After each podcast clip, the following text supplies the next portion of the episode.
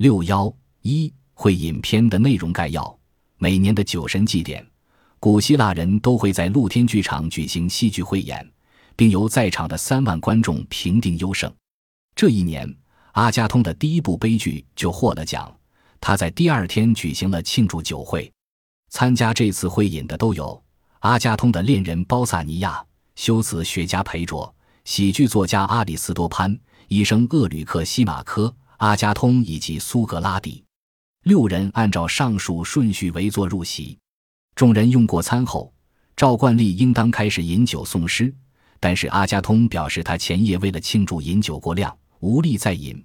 席上的医生也建议众人节制饮酒。大家讨论一番后，决定以裴卓提议的话题轮番发表演说。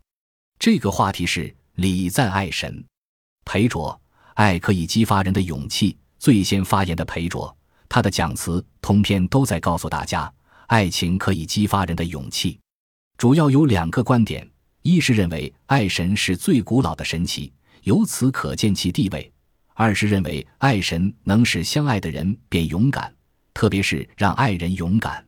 裴卓是一位美少年，在爱情中处于被爱的一方，通常也被认为是比较弱的一方，所以他特别想表达自己作为爱人的不弱，也就是勇敢。